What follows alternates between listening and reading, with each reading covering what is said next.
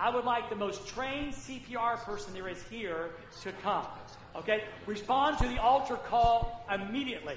Immediately. Uh, that would be very grateful. Okay? So, so please do that. And secondly, I'm really emotional. I'm crying during the pledges. I mean, my goodness. And so if I break out in tears, don't worry, I'm just having a moment. Okay? All right. But anyway, we're really glad you guys are here today. And you know, last week we began our series on My Country, My Call, My Calling. And you know, it, again, we dealt with the power of the gospel, that the hope of our country, and really the hope for any person, is of course only in the gospel of Jesus Christ. And today we want to talk about the power of repentance. The power of repentance. Now, let me encourage you. We'll have the scriptures on the screens, but don't forget you can open your electronic device, open your Bible app, look down in the corner there where it says More, and click on Events, and you'll see all the graphics and all the stuff right there on your device. You also way you can take notes um, there. So I encourage you to do that.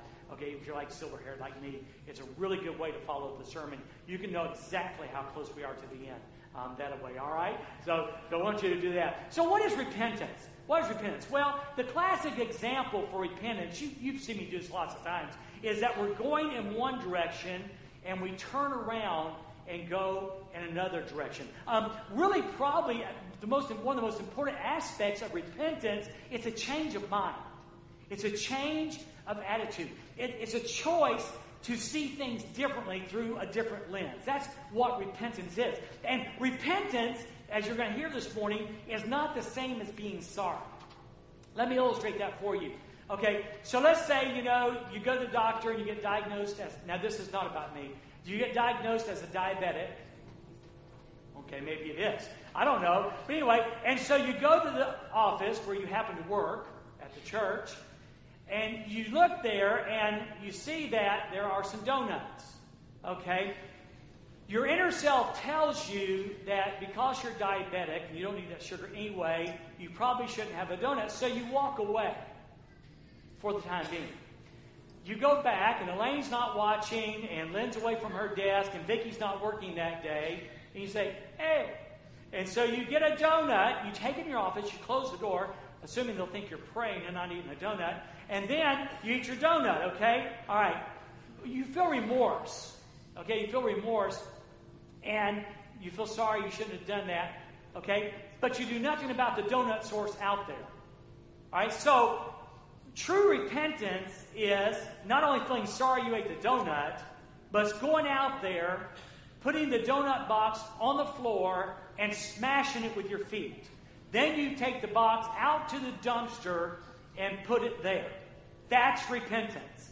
Repentance is more than being sorry, is doing something about it. Someone once said, repentance is being sorry enough to stop. Now, what happens often is when we when we have a situation, and by the way, the, the big picture here is national repentance, personal repentance, and national repentance. But you know, we get situations where we don't deal with it, and that thing keeps coming. You ever have sin you just keep going back to, going back to, going back to? Well, chances are you haven't got to the source of the problem. Okay? Now, I got three situations, three scenarios I'll share with you. Okay, so you work in the mines, okay, and you happen to work in the machine shop. All right? So you're cutting metal one day, and you cut a piece, and you reach down without your hand being gloved, and as you reach down, one of the um, shavings of metal, okay, pierces your finger like a, like a hypodermic needle. Okay? And, and you go, ow, you know? Like that, you know, suck the blood off. That's what men do. Suck the blood off. Okay? And just go on with it. Go on with it. Situation number two. Your wife, and this, of course, is going to be G. Your wife tells you, honey, would you go trim the rose bush? And the reason she asked you to trim the rose bush because she knows that roses have thorns. So she wants you to bleed and not her. Okay, so anyway, so I go out there and, I'm sorry, hypothetically, you go out in the backyard, okay, and you start trimming the rose bush. And this particular rose bush has those hooky thorns that, you know, get in like a fish hook and dig into your skin. Well, you're trimming away, and boy, you get too close, and bam! Before you know it, big old thorn in your finger breaks off under the skin, You go to your sweet wife, you know, wanting her to call 911, and she says, Put on your big boy pants and get back to work. Okay? Scenario number three. You're at the park, you're at Pier Park in Panama City Beach, and you decided, since it's vacation, you're going to pay the four or five dollars to go out on the public pier to see the fish or whatever might be out there. So you lay down your butts and you're going down and you put your hand on the rail, and it's amazingly smooth um, because thousands of people pay five bucks to go out on the public pier to see whatever's out there, okay? So you're just running your hand along, you know, you're on vacation, and all of a sudden, what you don't see is there's one part that's not smooth, and a big old long splinter enters your hand. It hurts. You go out and you go on your way because you're a He Man. All right? So, that night you get back to the uh, condo, back home, wherever you happen to be, and you, under, you realize that your finger is really hurting. Okay? And you look, and what was just a little wound, okay, has become red and fiery. And it really hurts. I mean, you're looking at that sucker going, dang. Okay? So, what you do is you go to your wife, Queen of Mercy, and you tell her that you have this shaving, this splinter, this thorn in your finger. Okay? And she goes, Oh, I'll help you get it out. You're grateful for the fact she said yes. You're not grateful for the sadistic smile that's on her face. So she goes into the bathroom and comes out with this three foot needle. Okay? And she's got that smile on her face still. And you're at that point of choosing. Do I want to endure the present pain because what's going to happen is going to get real bad when she takes that needle and plunges it in my finger? Or do I want to just live with it? That's the choice we make with repentance when dealing with our sin in our lives. And frankly, that's a big chunk of the problem with our national sin. That those even think about sin are choosing just to live with it. And that's the problem. And today we want to look at a guy who really, you know, he does some amazing things, but man, he messes up. And the guy's name is Solomon. Because he really doesn't, I think, come to true repentance. You know, Thomas Watson said, Many think they repent when it's not the offense, but the penalty that troubles them. Let me read that again. Many think they repent when it's not the offense, but the penalty that troubles them. In other words, they're sorry they got caught. And repentance goes so much deeper than that.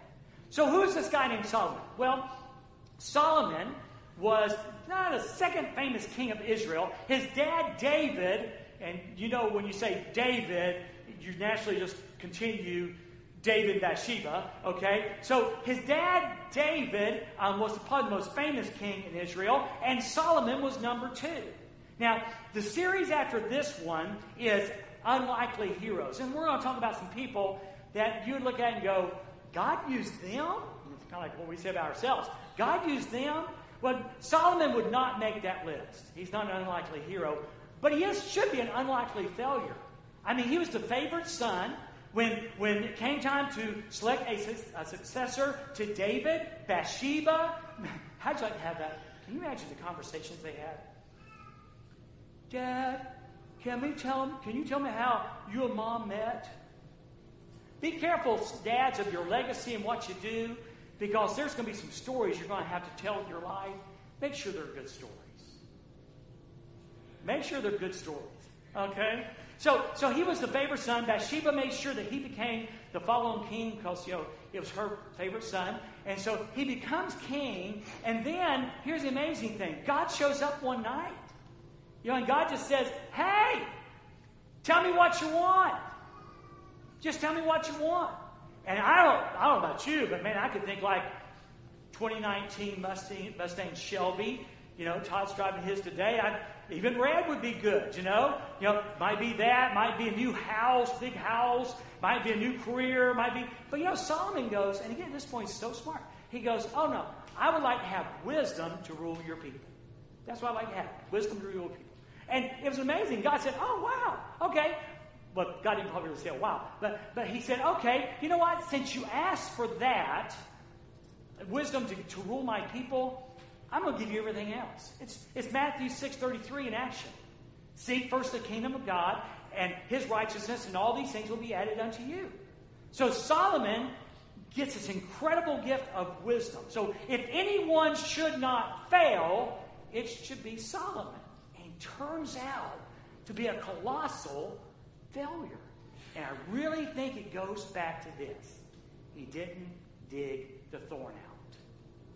There was a character flaw in Solomon that he just refused to deal with.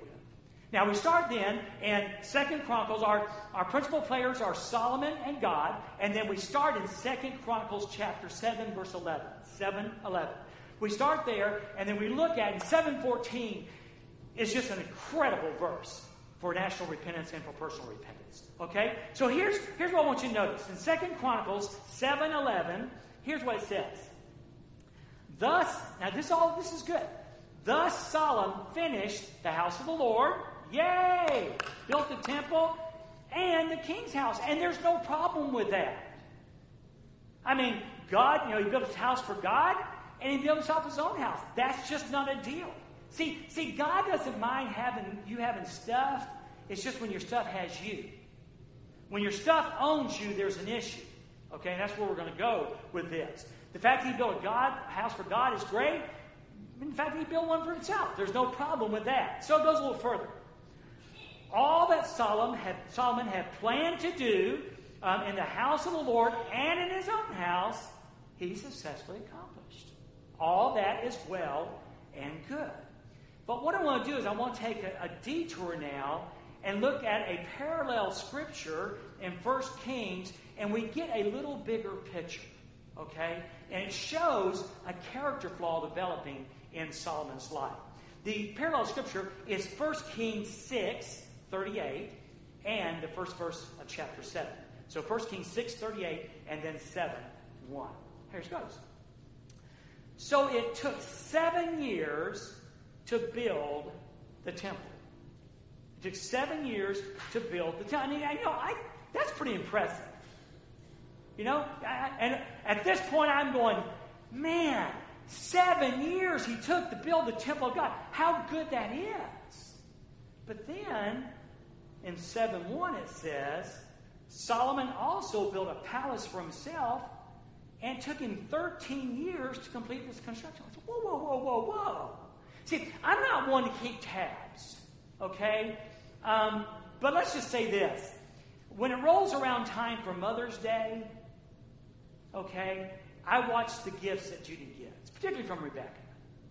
You know, I, I keep tabs because I know Father's Day is coming, and I want to make sure that if it took 13 years to build her temple, I want 13 years on my temple. Okay? I, I, want, I, want, I want everything all equal here. Okay? So, so when I read that, I went, wait a minute, wait a minute, wait a minute. So, so you know, seven years for God's house, 13 years for Solomon's house. Somewhere, it may, it may just be me. It may just be me. But it seems there's an inequity there. And if anybody should have had the longer time span building the bigger place, it should have been God, not Solomon. So you kind of wonder, is that a sign? You know? And, and if nothing else occurred, you go, okay, no. You know, if your heart pitter patters, you know, having a heart attack, okay. But you know, if it gets worse, you kind of go to the emergency room. Well, if you look just a little bit further down in 1 Kings 9.24, there's another glitch in the armor. Another sign of a character flaw. It says there in 9.24, 1 Kings, Pharaoh's daughter, wait, wait, wait. Pharaoh's daughter now, let me tell you something about Jewish culture. Jewish boys married nice Jewish girls. That's just the way it was. Jewish boys married Jewish girls. So we're cruising along, and here's a guy that's supposed to be the smartest guy in the whole world, and all of a sudden we hear Pharaoh's daughter. Now, what had happened was he married Pharaoh's daughter. Probably for a strategic reason, for a political alliance. Okay? He would justify by saying, you know, if I have if I have Pharaoh's daughter in my house, probably Pharaoh, Egypt, will not attack me. And so he's saying, you know, there's a logical reason for that. That's called lack of faith. It's called lack of faith. Okay? Anyway, so Pharaoh's daughter, this is what's called appeasement, moved from the city of David, Jerusalem, to the house that Solomon had built for her. We'll, have, a, we'll have a house in Tuscany. Okay? So he moves Pharaoh's daughter out of Jerusalem to wherever this place is, and then he built the terraces. All right, okay. It gets worse. It gets worse. See, character flaws are like that thorn. They get more, if you don't deal with it, it becomes bigger and nastier and nastier and nastier. Now, listen to this next scripture. This is 1 Kings 11, so just a couple of chapters down the road. King Solomon loved many foreign women, in addition to Pharaoh's daughter. So Solomon, King Solomon, loved many foreign women. Remember good Jewish boys marry good Jewish girls, Jewish, Jewish girls. Okay? And and and on top of that, it was against God's law to marry a Gentile. Okay? So, so he loved many foreign women in addition to Pharaoh's daughter, Moabite, Amorite, Edomite, Sidonian, and Hittite women. What is going on? How is it that the head of state for Israel, who's supposed to be the wisest man in the world, has gone so far off course? Because he didn't get the thorn out. Guys, let me tell you something. If there is a sin going on in your life and you don't deal with it, it's going to get you. That's when we bring in John Owen, the old Puritan. Be killing sin or it will be killing you. Be killing sin or it will be killing you. Don't store it in the garage. Don't put it in your closet for another day. Be killing sin or it will be killing you. He didn't deal with the thorn. He goes on we're not quite done there with Mr. Solomon. 1 Kings 11 4 says this When Solomon was old, when Solomon was old, his wives turned his heart away to follow other gods. And here's an obvious point he was not wholeheartedly devoted to the Lord his God as his father David had been. He dies. goes from Solomon, I'll give you anything you want, to loving many foreign women along with Pharaoh's daughter. How does that happen? He didn't deal with the thorn. He didn't let somebody with a needle get into his heart and get the thorn out. And we and we when we choose not when we're when all we are is sorry for our sin, and that is just true of nations. When all we are, when we're not, we're just sorry for our sin and we don't repent or turn from our sin, that's the story. And let me just tell you, Dad, Mom, you need to know this. The story's going to end for you the same way. It's, it's, it's inevitable that if you don't deal with sin, something's going to suffer. Your marriage is going to suffer, your career is going to suffer, your character is going to suffer. Uh, your peace is going to suffer. Your children are going to suffer. There's so much brokenness in society because men and women do not deal with their sin. And if we deal with our sin, then Jesus can deal with our sin. Amen? Let God do the work of repentance in your life. So I'm asking directly, what is your thorn? What is your thorn? What's going on in your life? It could be bitterness, it could be anger, it could be jealousy, whatever it is. Man, don't let it fester. Trust me, it's not going to get better, it's going to get worse. Now, now we go back to Second Chronicles 7:12. So, so we get this information that Solomon builds the house of God, okay, and then he builds his own house. And then in verse number 12, here's what it says. Then the Lord appeared to Solomon in the night again.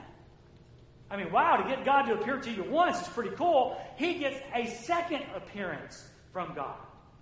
Now, here's the deal all that stuff I told you happens in the future from this point. Now, God could have said, you know, Solomon, I'll look down the road, bud, and you're just not going to make the cut. You got this thing for women. You, you got, you're going to have wife, Pharaoh's daughter. No, man, yeah, yeah. And you're going to follow, you're, you're going to have many foreign wives. And, and, you know, I'm just not sure I can use a person like you. He could have said that. But you know what? He didn't. You know why he didn't? Grace. Grace. You need to understand that. Because some of you have some real failures in your past and real failures in your future, and you need to let God's grace handle that. Amen? You need to let God, you need to know that God is a God of grace. Now, there may be some discipline involved, but a God of grace who can and will use you if you'll let Him. Um, I listened to a story in my office this week uh, from, from a young lady, and I'm, I'm just saying, you're going to have to tell this story to the church.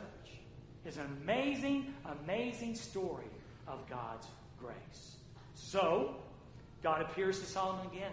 Here's what he says Then the Lord appeared to Solomon in the night and said to him, I have heard your prayer. I have heard your prayer and have chosen this place for myself as a house of sacrifice. I have chosen this temple that you have built. Now, he didn't have to choose it. He could have said, I don't think so. Okay? Y'all watch? Now, I don't watch HGTV. All I watch is ESPN. I am a sports expert. I know round balls and oblong balls and little round balls. I, am just an ESPN freak. And I, I'll be at the altar. Okay, yes, I do watch HGTV. Okay, but anyway, there's a show called Love It or List It. Two people, you know, one tries to remodel the house so the couple will stay. Another one goes to find them a new house so they'll buy it. Love it or list it. Well, God could have said, list it. I don't need the temple. But he didn't. Again, and that is because of God's amazing grace. And in that, we learn of a really good truth. Let, let me read to you Psalm 50, 10 through 12, and then we'll come back to that amazing truth. Here's what Psalm 50, 10 says. For every, this is God speaking, for every animal of the forest is mine, the cattle on a thousand hills. I know every bird of the mountains and the creatures of the field are mine. If I were hungry, I would not tell you, for the world and everything in it is mine. So God could have said, I do list it, I don't need that temple. Why did he say yes? Okay, you're to write this down. Solomon needed to give the temple more than God needed the temple. Solomon needed to give the temple more than God needed the temple. See, see, we get wrapped up, you know, oh, well, God needs my money. He owns it all. He owns it all. Well, well, God needs my talents. God needs my abilities. The church will fall apart if I don't. You know, no, no, no. Listen, sometimes we need to serve more than God needs us to serve. Sometimes we need to give more because we get more from giving. Does it make sense? It does make sense. It does. So God chose to stay. He chooses, chooses this house as a house of sacrifice for himself, not for Solomon's sake, not for I'm sorry, not for his sake, but for Solomon's sake. Solomon needed to give more than God needed to receive. Very important teaching. Very important. And that leads us down to judge and jury, Second Chronicles 7.13.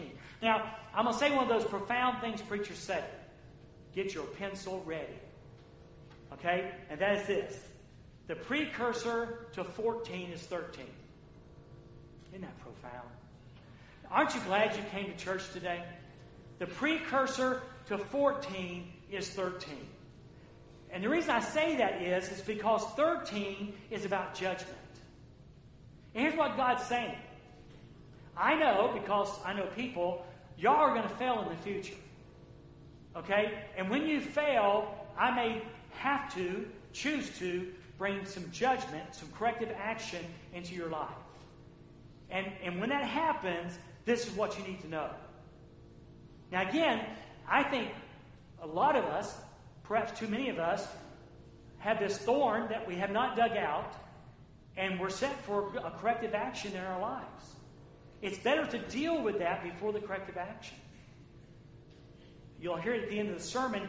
I honestly believe that America, and like many nations, but since we live in America, America is poised for some kind of corrective action. And the way we avoid that is by repentance, turning to God. And guess where that lies? It lies at our feet. Because we are the salt and light of the world. A country like America, where it is now, will not find its own way. It's like a lost sheep. The shepherd knows that he has to go after the sheep because the sheep is not smart enough to find its way home. America, this is good. America is not going to find its way back to God unless God's people shows America. That is so, so true. That's why it's important we experience personal repentance so we can lead the charge for national repentance. All right. So here's what it says. When I shut, see, it's, it's a presupposed thing. When I shut up the heavens so that there is no rain. So God says, you know, when I choose to pull back the rain, or I command the locust to devour the land, or I send pestilence among my people. So 13 is the precursor to 14. So in the future, if you need a corrective action because of your sin, if I choose to do that, here's the way home. And we need to say to America today, you know, if you are poised for a corrective action, okay, here's the way home. And the way home is the gospel of Jesus Christ. The way, listen, listen, this has nothing, if you think for a moment that the right party or the right person in the House or in the Senate or in the White House or even in Springfield, if you think that is the answer for America, you are seriously misled. Jesus Christ is the answer to America's sin. It. I was so impressed with Ryan's prayer. I don't know if you take time to listen to these people, these people pray. It was so good. He, he said that very thing in his prayer. That the answer is not a man, it's not a personality, it's not a party. It is Jesus Christ. So if we're poised for that, here's the way home. This is how you're going to dig the thorn out of your finger. Here's the way home for personal repentance. And here's the way home for national repentance. Number one, to remember who you are. To remember who you are. He says, and this all comes under 714 now. At the very start of 714, he says, If my people who are called by my name, if my people who are called by my name. God says, when my people call, I respond to my kids. So when the church when the church gets serious with God, then God can get serious with America. When the church gets serious with God, then God can get serious in America. When the church gets serious with God, then God can start laying the groundwork for national revival. It might be in the form of correction action. It may be harder days before easier days, but it sets up the scene for God to do something big. And that the willingness for the church to be the church lies in understanding who you are. Let me bless your heart today. Okay? In 1 Peter chapter 2 and verse number 9, here's what God says. But you are a chosen race. Now again, this is New Testament stuff. This is New Testament. You, by the way, you could take those words, if my people are called by my name, slap it right in the New Testament, it would fit. But he says, You are a chosen race. Now, that's not talking about skin color, it's talking about a blood transfusion. It's talking about you meeting Jesus Christ as Lord and Savior. And my watch is telling me I, I, I failed. I didn't. I'm telling it, no call 911. Okay? Seriously, that's what it does. Okay? So, so here you go. You know, God gives us a blood transfusion when we meet the Lord Jesus Christ. New blood flows in our veins. We have royal blood flowing in our veins. Okay? So it's a chosen race. A race called the body of Christ. It, tran- it transcends language, it transcends race, skin color, it transcends economic status. It's all that. It transcends all that. A chosen race, a royal priesthood. See, we're priests because we can go directly to God. We don't need to have somebody in the middle. And it's royal because of the blood of Jesus Christ that was applied to our lives. Um, you're a holy nation, a set apart. The word holy means set apart. A set apart nation. A people for his own possession. I like this. We fit in God's treasure box. You know, Zephaniah says he sings over us with exuberant singing. We are the apple of his eye. We, the people, the church. The apple of his eye. And we fit right at home in his treasure. That's who you are. Now, now, see, if Satan keeps convincing you that all you are is a failure, and all you ever will be is a failure, and you can't do nothing, okay, that's where you're going to stay. You know, I keep telling you, you know, we got this little saying in the bathroom. I mean, y'all have sayings in your bathroom? Well, you lived with Judy Taylor, you would. You know, you know, here it is. It's not who you think you are that holds you back. It's who you think you are not. It's not who you think you are that holds you back. It's who you think you're not. And if you think that you're not worthy, you're not a child of God, you're not victorious, you're not, you cannot win, that's how you're going to live your life. But if you understand that you've been blood bought by the Lord Jesus Christ, that God loved you enough to send His Son Jesus Christ to die on a Roman cross, when you understand how precious you are to God, you start living that way and things change. Things just change. You are. That's who you are.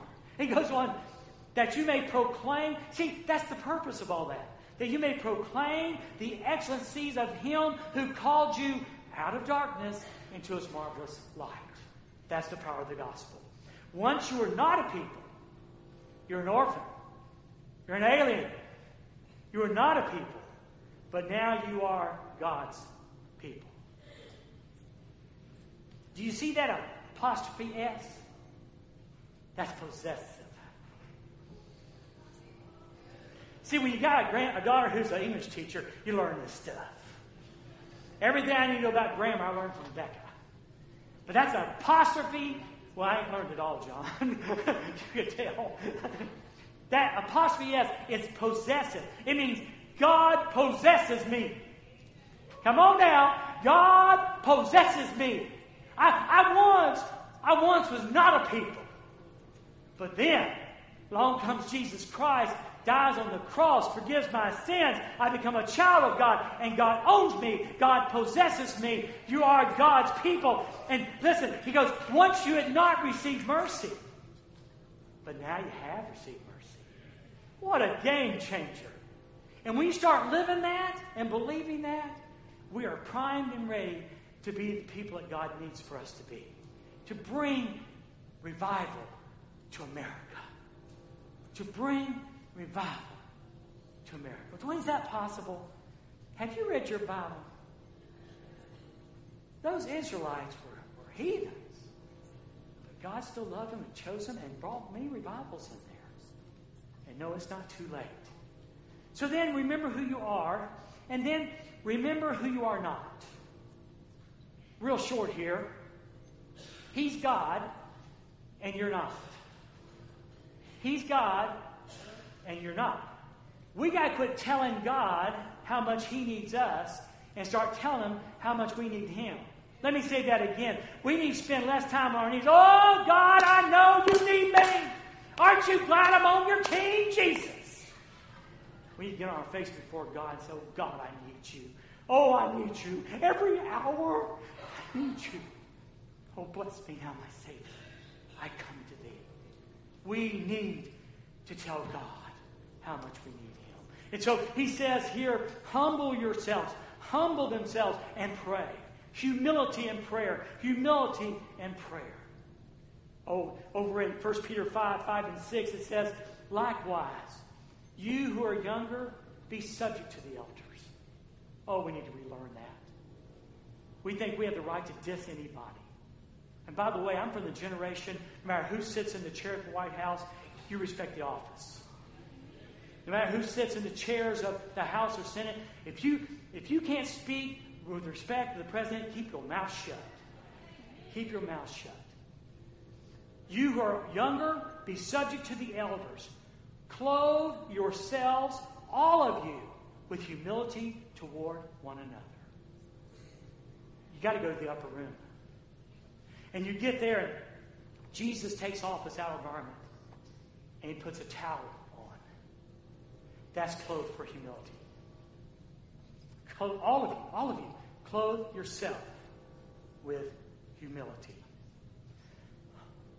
Because with humility toward one another, for God opposes the proud, but gives grace to the humble. That word opposes means resist. God resists the proud, but gives grace to the humble. Humble yourselves, therefore, under the mighty hand of God, so that at the proper time he may exalt you. So God says, if my people who are called by my name will humble themselves, declare their not their independence, declare their dependence on God, and that they might pray. Have you read Ezra chapter 9? Ezra is setting the same time frame as Nehemiah. The, some of the exiles are coming back from Babylon, and they're now in Jerusalem. Things are pretty chaotic. And by the way, guess what's going on? The leaders are marrying foreign women. Wonder where they learned that from? The leaders, you know? Okay? So Ezra's heart is broken. This is what he says. This is Ezra 9, 5, and 6. At the evening offering, I got up from my time of humiliation. He was broken over this. See, he was smitten over the sin of the nation. Are you smitten over the sins of America? Are you broken over the sins of America? Does it break your heart that abortion is becoming more prevalent, not less? Hmm. That our state just recently passed the most broad based abortion bill there is? That our nation just became a state that legalized marijuana? Does that grieve you? That 25 miles or 30 miles from here, there's going to be MN gambling at a new casino? Does that grieve you? Sure. It should. At the evening offering, I got up from my time of humiliation with my tunic and robe torn. I fell on my knees. Now listen to this. I fell on my knees and spread out my hands to the Lord my God, and I said, My God, I am ashamed and embarrassed to lift my face towards you. When's the last time that crossed your mind? You are so ashamed and embarrassed, you're ashamed to lift your face toward God. Because our iniquities are higher than our heads, and our guilt is as high as the heavens. You see the pronoun there? Our. He owns the national sin. Do you think Ezra had married a foreign woman? Nope. But he identifies with the national sin. You're going to hear this in the last message of this series. It's very, and he goes on, you know, our guilt, verse 7, our guilt has been terrible from the days of our fathers until the present. Because of our iniquities, we have been handed over, along with our kings and priests, to the surrounding kings and to the sword and captivity and plundering open shame as it is today. So he prays this powerful prayer that our sins are over our heads. We need to get broken about our sin. We need to get broken about our national sin. It needs to grieve Then finally, he says this this is the classic repentance.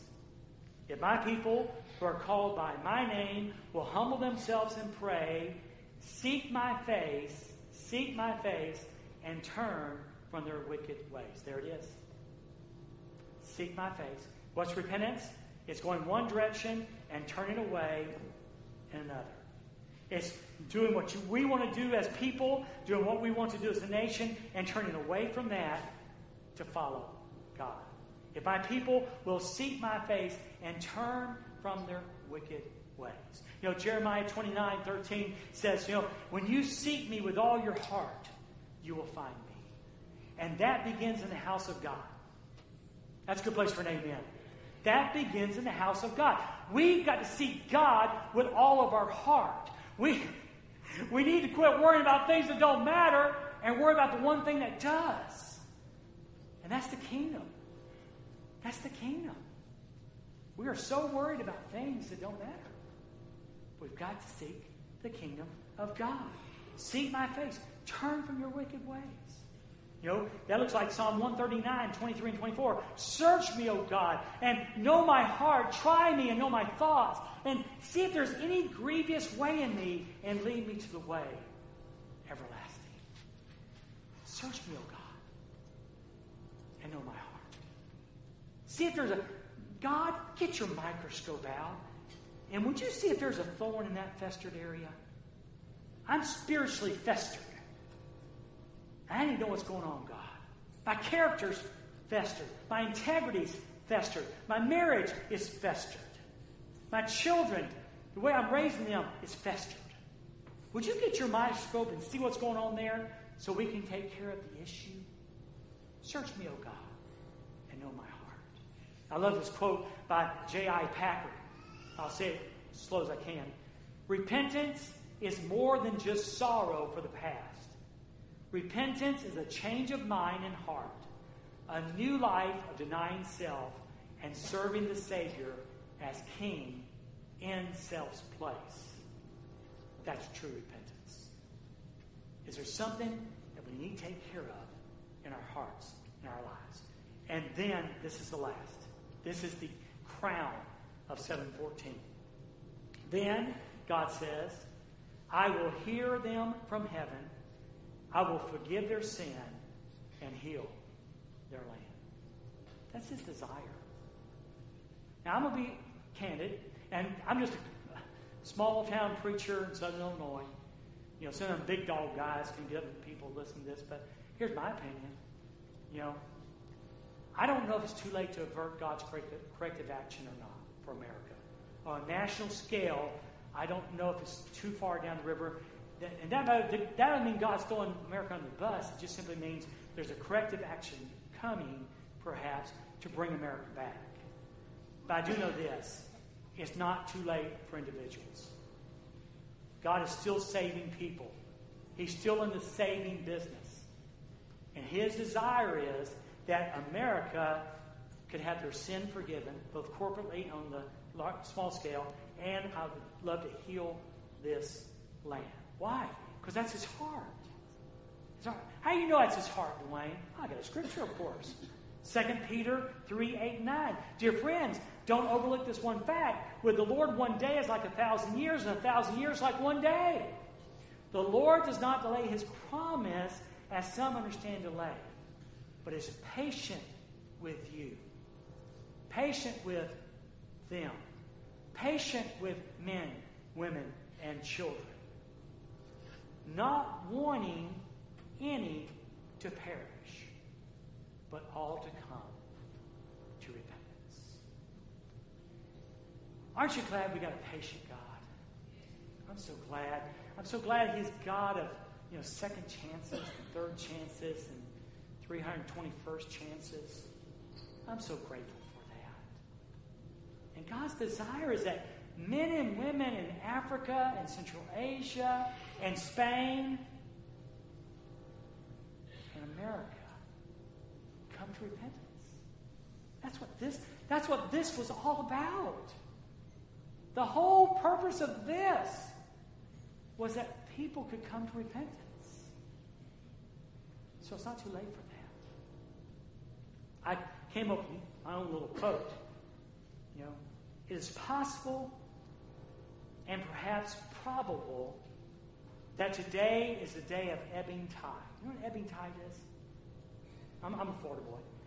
Ebbing tide is that time when the tide is neither going in or coming out. It's that magic few minutes when it's in between high tide and, and you know, low tide. It's in that point before the tide starts going out, okay, and the tide's not coming in the ebbing tide. And by the way, it's normally a very short period of time. So perhaps this is the day of ebbing tide, the day to still experience His grace and avert his judgment. That ebbing time, that short period of time where perhaps we avert his corrective action and receive, experience his grace. We want to close the service today. Well, actually, we're going to close the sermon and begin our invitation time in a very special way. I, I think it was last year, and it may have been um, 17, I don't know. But um, Billy Graham's daughter, Ann Bell, Ann Bell, was the, pre- the chairman of the National Prayer Committee on National Day of Prayer. And she wrote a, it's almost like responsive reading prayer. And uh, I'm going to ask Bob and Lane to come up in just a minute, and they're going to lead us in this. And uh, I'm going to ask you to stand in just a moment. And you have a small part in this. They're going to read that prayer, and then I want, we need for you to respond with, you know, Lord, hear our prayer. And it's a powerful statement. Um, and like I said, if you're not comfortable doing that, that's fine. But I really hope that you would be. But it's a powerful statement, a calling out to God of repentance of our national sins. So, Bob and Lane, if you'll come on up, please, and lead us in this time, and then we'll go into our regular decision time um, after this. So, let me go ahead and ask you to stand to your feet, and uh, this will be on the screen for you so you can follow along.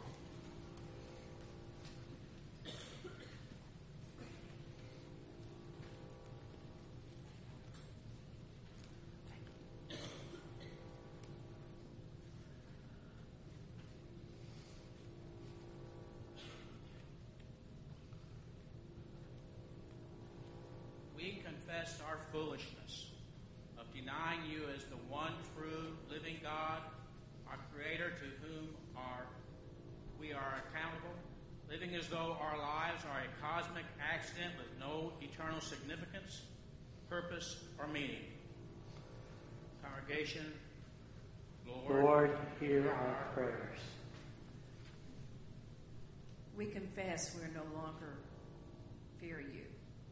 And this we have not even the beginning of wisdom with which to handle the visit, the vast knowledge we possess. Lord, hear our prayer. we confess to believing that the prosperity of our nation is because we are great, while refusing to acknowledge that all blessings come from your hand. Lord, hear our prayer.